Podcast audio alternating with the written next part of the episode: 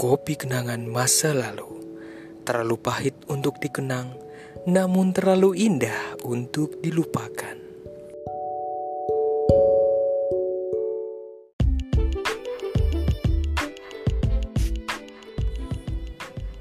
Halo selamat sore, ketemu lagi dengan gue Lembu Tambun di Jurnal Lembu. Sore-sore siaran habis pulang kantor nih gue Dan ini mampir sebentar untuk beli minuman yang nyegerin buat gue um, Ada cerita menarik yang bakal gue bawa hari ini buat lo semua Karena rasanya udah lama banget gue nggak ngepodcast. Ya jadi gue kangen sama lo semua moga-moga karena kesibukan. Ya biasalah karena kesibukan uh, kesibukan kantor kesibukan kerjaan kesibukan ngajar segala macam sehingga akhirnya banyak hal yang tertunda dan semoga podcast kali ini uh, menjadi berkesan ya gitu. Jadi ceritanya gue hari ini sore ini um, mampir di suatu tempat um, dari tempat namanya kopi kenangan. Ya yeah, nih jadi gue sambil lagi minum hmm, uh, kesukaan gue yaitu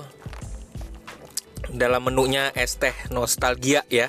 Jadi es teh sari melati ya. Ini kesukaan gue kalau misalnya gue mau kurangin gak ada gula ngerasain teh melati ya lo bisa pesen aja dalam cupnya gede banget kok ini. Jadi enak gitu dari kopi kenangan. Jadi cocok bas pas banget buat sore-sore. Kalau ketika kita mau buka puasa ini jadi menu yang pas banget buat nongkrong juga. Jadi enak juga. Hmm. wow enak. Dan gue rekomend sih sebenarnya gue rekomend um, selain uh, uh, kopi kenangan yang mungkin lo pernah tahu ya menu yang biasa.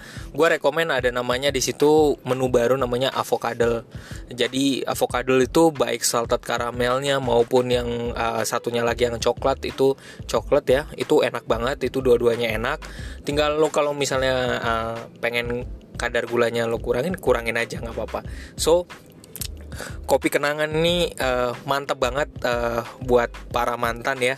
Dan pas banget ceritanya hari ini juga berkenaan dengan uh, cerita kurang lebih tentang tan. Jadi um, kopi kenangan ini kalimatnya motonya yang dipakai ya nah ini pas banget nih.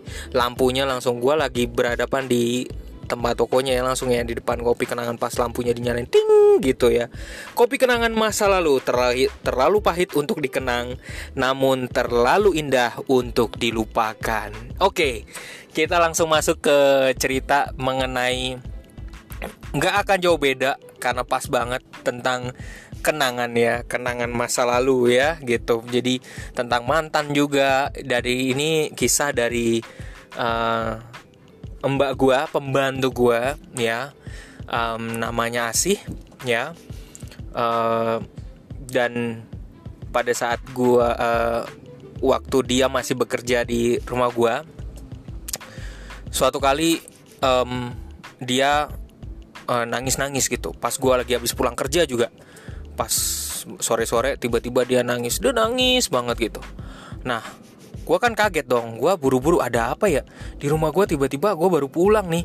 Terus tiba-tiba ada orang menangis. Ya kan gue dong gue pikir tadinya gue pikir ini kuntilanak gitu kan. Ah mana nih? Di mana kok ada suara-suara orang-orang cewek-cewek nangis?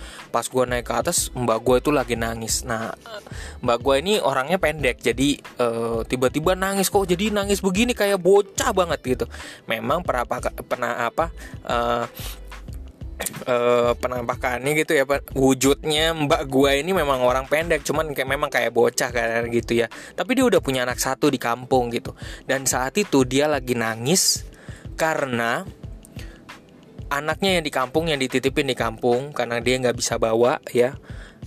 Konon katanya dari video yang ditampilin itu anaknya lagi yang kami tangkap yang dia tuh tunjukin ke kita anaknya itu lagi disiksa. Jadi malam-malam anaknya yang masih bocah itu dimandiin pakai air dingin gitu. Mungkin saudaranya di sono ya kita nggak tahu ya. Um, saudaranya di sono lagi kesel kali sama anaknya ya kan? Mungkin juga uh, karena uh, banyak perspektif dari kitanya dari kitanya ngelihat cuman ngelihatnya sebagai hal yang keji gitu. Di mana si Mbak Asi ini lagi kerja di sini dia titipin anaknya di saya di sana di kampung. Dipercayakan minta tolong untuk dijaga um, terus kemudian uh, minta tolong supaya uh, dijaga bener. Nanti gajinya yang dia punya dia kasih ke sono.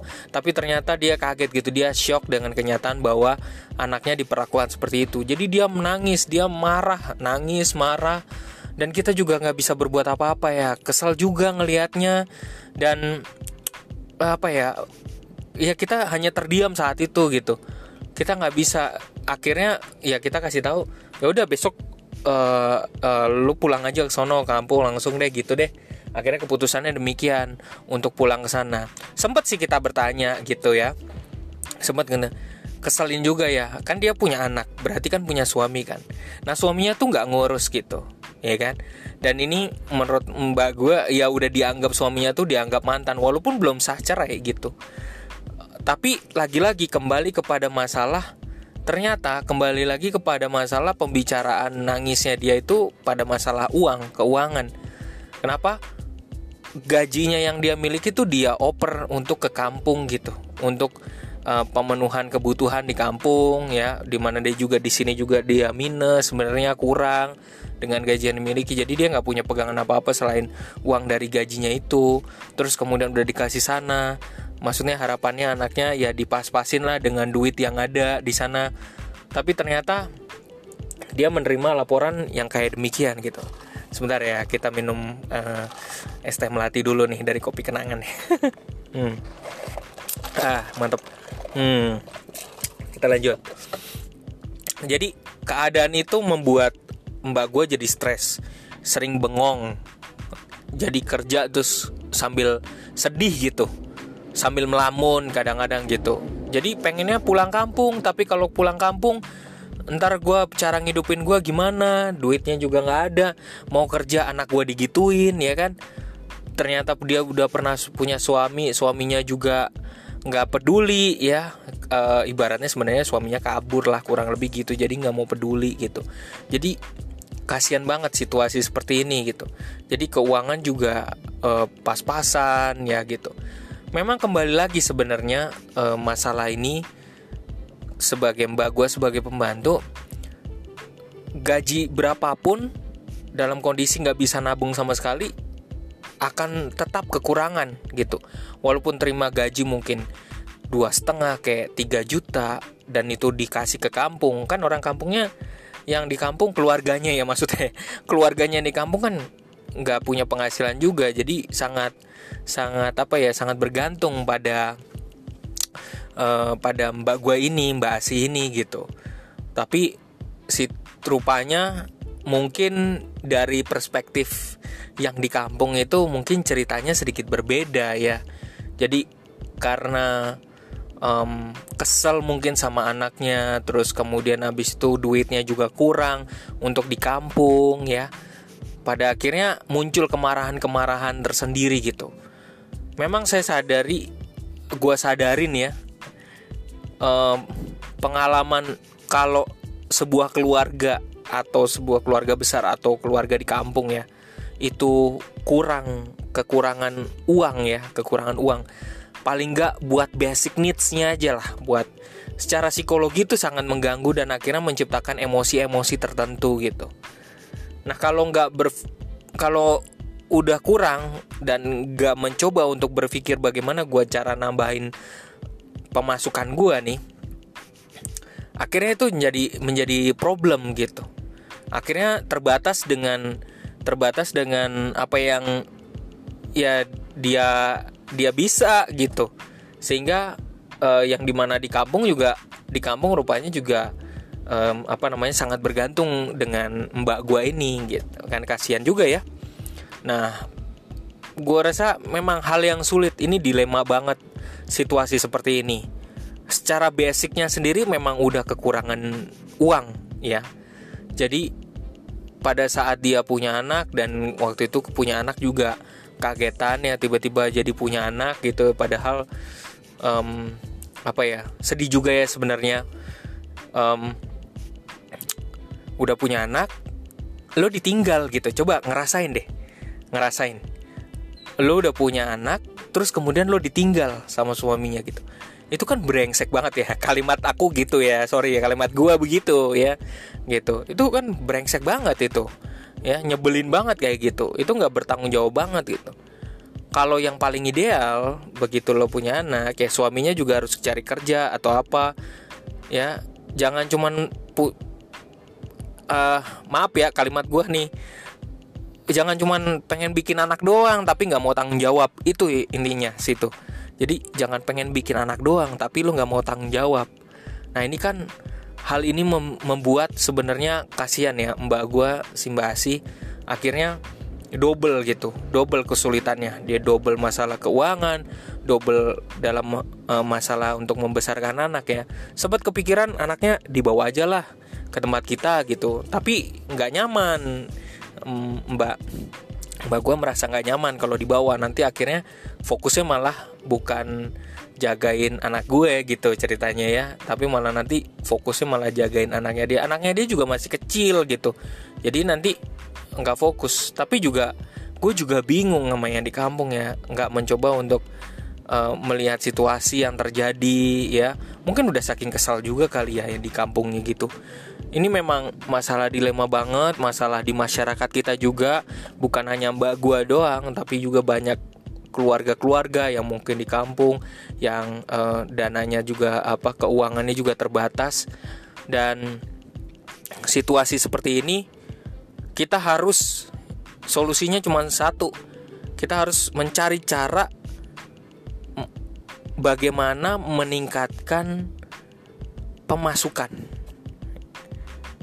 terus cari cara. Tuhan udah berkati berkati kita berkahi kita dengan pengetahuan yang sangat luas dengan kemampuan untuk survive pasti kita bisa untuk berpikir lebih keras lagi gitu. Dan nggak boleh kita menyerah terhadap keadaan karena manusia itu manusia ciptaan Tuhan yang um, makhluk yang ciptaan Tuhan yang luar biasa banget. Jadi uh, gue tetap uh, berdoa buat Mbak gua, Mbak Asi dan eh, rekan-rekan yang mendengar yang mungkin um, mengalami hal yang sama ya. Situasinya seperti Mbak gua ini semoga tetap dikuatkan, tetap semangat, nggak boleh menyerah, harus tetap berjuang walaupun udah punya anak dan semoga aja suaminya juga uh, berpikir lebih ke depan untuk membantu gitu. Ya jangan kasihan ini jangan dibiarin gitu. Ya harus karena udah membangun sebuah keluarga apalagi udah anak udah ada anak gitu ya itu harus diperjuangkan. Harus mulai punya tujuan hidup gitu. Harus ngelihat ada ada tujuan hidup yang harus ada mulai berbeda gitu. Jadi bukan hanya cari kepuasan diri segala macam tapi udah mulai tujuan hidupnya udah mulai terarah gitu. Ya harus sudah berpikir yang lain. Jadi kasihan juga mbak gue ini. Oke. Oke gitu aja. Terima kasih uh, telah mendengarkan podcast gue sore hari ini. Dan gue mau ngucapin terima kasih juga kepada kopi kenangan lewat es teh melati kesukaan gue untuk mempersiapkan diri menjelang jamnya buka puasa gitu ya. Sekali lagi lo wajib coba. Dan buat kopi kenangan ini cocok buat lo para mantan yang lagi berjuang. Uh, apalagi kalau uh, udah kalau udah jadi mantan nih wajib ngerasain dulu kopi kenangan gitu ya. Biar lebih nyegerin diri lagi biar lebih mantap rasanya Gue saranin sekali lagi lo nyoba avocado dan wajib dicoba itu. Salam dari gue Lembu Tambun. Um, selamat sore, selamat beraktivitas dan tetap dengerin podcast gue yang lain. Bye bye.